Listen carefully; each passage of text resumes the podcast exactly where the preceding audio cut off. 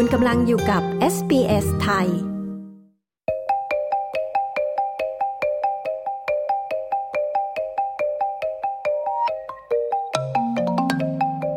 ข่าวสายตรงจากประเทศไทย ประจำวันจันทร์ที่ 4 กันยายน พุทธศักราช 2566 การเตรียมการของรัฐบาลชุดใหม่ และนายกรัฐมนตรีคนใหม่ ก่อนถวายสัตย์ปฏิญาณ และการเตรียมฟอร์มฝ่ายค้านเพื่อตรวจสอบรัฐบาลฟังรายละเอียดได้จากคุณชาดาสมบูรณ์ผล ผู้สื่อข่าวของ SBS ประจำประเทศไทยค่ะ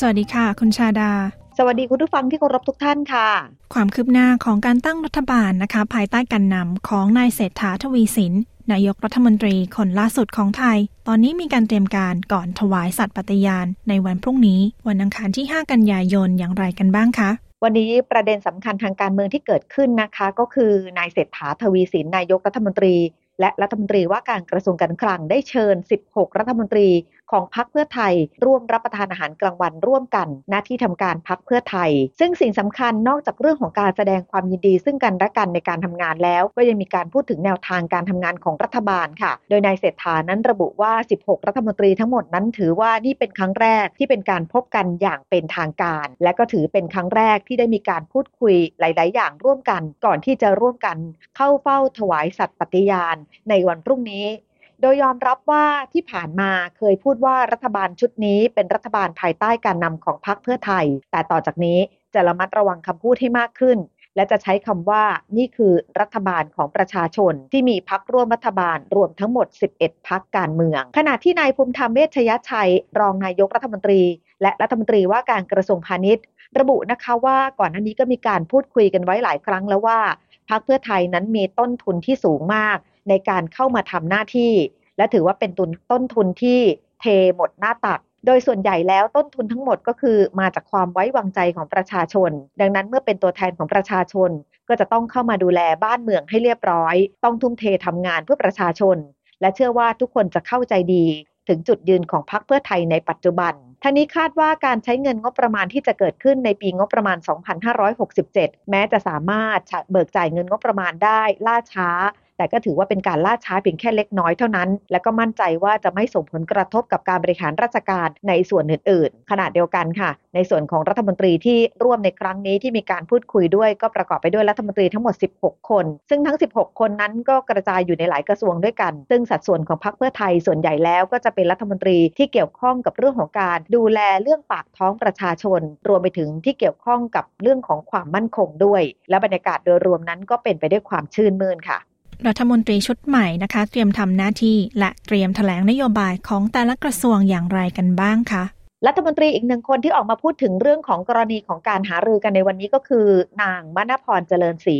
ซึ่งก็เป็นรัฐมนตรีช่วยว่าการกระทรวงคมนาคม นางมณพรระบุนะคะว่าในสัดส่วนของพรรคเพื่อไทยเอง นายเศรษฐาย้ำว่าทุกคนจะต้องทำงานใกล้ชิดกับประชาชน และหากใครดำรงตำแหน่งสสในสภาผู้แทนราษฎรด้วย ก็จะต้องทำงานที่ไม่ทิ้งสภาด้วย ตรงไหนที่ติดขัด แก้ไขข้อระเบียบต่างๆ ได้ ก็ให้เร่งดำเนินการทันที ส่วนการทำการบ้านเรื่องของนโยบายทั้งระยะสั้น และระยะยาวของรัฐบาลนั้น ขอให้ดำเนินการหลังการเสร็จสิ้น การถแถลงนโยบายต่อรัฐสภาให้แล้วเสร็จก่อน ซึ่งการถแถลงนโยบายต่อรัฐสภาจะมีขึ้น 2 วันด้วยกันค่ะ คือในวันที่ 11 กันยายนและ 12 กันยายน ซึ่งในส่วนของรัฐมนตรีทุกคนยืนยันว่าไม่กดดันต่อการทำหน้าที่ และพร้อมอยู่แล้วที่จะทำหน้าที่ในช่วงของรอยต่อ การถแถลงนโยบายต่อรัฐสภา และช่วงของการพิจารณาร่างพระราชบัญญัติงบประมาณรายจ่าย ประจำปี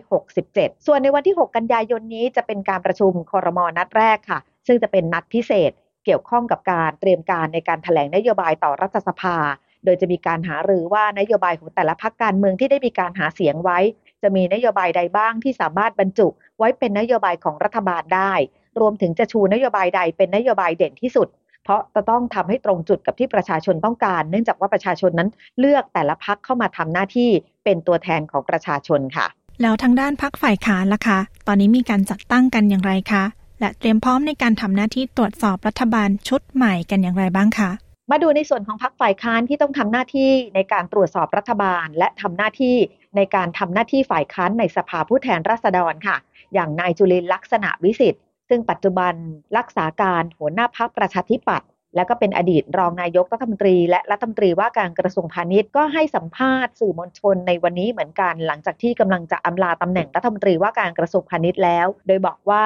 แม้ว่ารัฐบาลชุดใหม่จะเข้ามาบริหารประเทศ แต่ก็มั่นใจว่าบางส่วนอาจจะสารงานต่อจากรัฐบาลเดิมได้ และเชื่อว่าจากนี้ไปศักยภาพของข้าราชการในแต่ละกระทรวง ซึ่งมีอยู่แล้ว อาจจะช่วยทำให้งานต่างๆ ของรัฐบาล โดยเฉพาะการสนองนโยบายที่ต่อเนื่องจากของเดิม สามารถทำได้ง่ายยิ่งขึ้น ขณะเดียวกันนายจุลินบอกว่าหน้าที่ของรัฐบาลชุดใหม่ ทางพักฝ่ายค้านเองคงไม่ได้ไปกะเกณฑ์หรือคาดหวังว่าจะต้องเดินหน้าอย่างไร แต่พักฝ่ายค้านพร้อมตรวจสอบการนำหน้าที่ของรัฐบาลชุดใหม่ อะไรที่เป็นประโยชน์ก็พร้อมสนับสนุน แต่อะไรที่ไม่ถูกต้องก็ยืนยันจะคัดค้านอย่างเต็มที่ โดยเฉพาะในกรณีของเรื่องปัญหาราคาพืชผลทางการเกษตรที่ตอนนี้ ราคาตกต่ำมากที่สุด โดยเฉพาะในส่วนของผลไม้บางชนิดอย่างมังคุดเอง ซึ่งราคาเคยสูง ปัจจุบันราคาก็ตกต่ำมาก เรื่องนี้เองหากรัฐบาลชุดใหม่ สามารถเข้าไปแก้ไขปัญหาได้ ก็น่าจะเป็นประโยชน์กับเกษตรกรโดยทั่วไป ส่วนการถแถลงนโยบายของรัฐบาลชุดใหม่ที่กำลังจะมีขึ้นทางฝ่ายค้านก็มองว่า ประเด็นไหนก็ตามที่เป็นประเด็นพิเศษ และต้องเร่งรัดดำเนินการ ก็จะปล่อยผ่านไปได้ แต่หากเรื่องใดที่ถือว่าไม่จำเป็น และถือเป็นผลประโยชน์ทับซ้อน ก็จะทำหน้าที่ในฐานะฝ่ายค้านและฝ่ายนิติบัญญัติ ในการตรวจสอบรัฐบาลชุดนี้อย่างเต็มที่ ในขณะเดียวกันในส่วนของพรรคประชาธิปัตย์เอง ซึ่งก็จะต้องมีการเลือกคณะกรรมการบริหารพรรคจะมีการพูดคุยกันอีกครั้งหนึ่งในวันพรุ่งนี้ค่ะ เพื่อจะพูดคุยกันว่าจะเดินหน้าในการ เลือกตั้งหัวหน้าพักใหม่อย่างไร และคณะกรรมการบริหารพักนั้น จะเริ่มต้นในการทำหน้าที่ เพราะว่าจะมีความเชื่อมโยงกับตำแหน่งของผู้นำฝ่ายค้านในสภาผู้แทนราษฎรด้วย เนื่องจากหากพักก้าวไกลในฐานะพักอันดับหนึ่งในฝ่ายค้าน สละสิทธิ์ในการทำหน้าที่ของผู้นำฝ่ายค้านในสภาผู้แทนราษฎร หน้าที่ตรงนั้นก็จะตกมาที่พักประชาธิปัตย์ซึ่งก็จะต้องเลือกบุคคลที่เหมาะสมที่สุด และบุคคลที่เป็นหัวหน้าพักประชาธิปัตย์คนต่อไป นั่นคือบุคคลที่จะมาทำหน้าที่เป็นผู้นำฝ่ายค้านในสภาผู้แทนราษฎรในอนาคตด้วย ดิฉันชาดาสมบูรณ์ผลรายงานข่าวสำหรับ SBS ไทย รายงานจากกรุงเทพมหานครค่ะ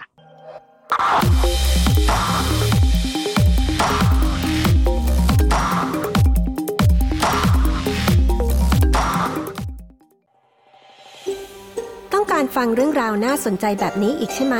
ฟังได้ทาง Apple Podcast Google Podcast Spotify หรือที่อื่น ๆ ที่คุณฟัง podcast ของคุณ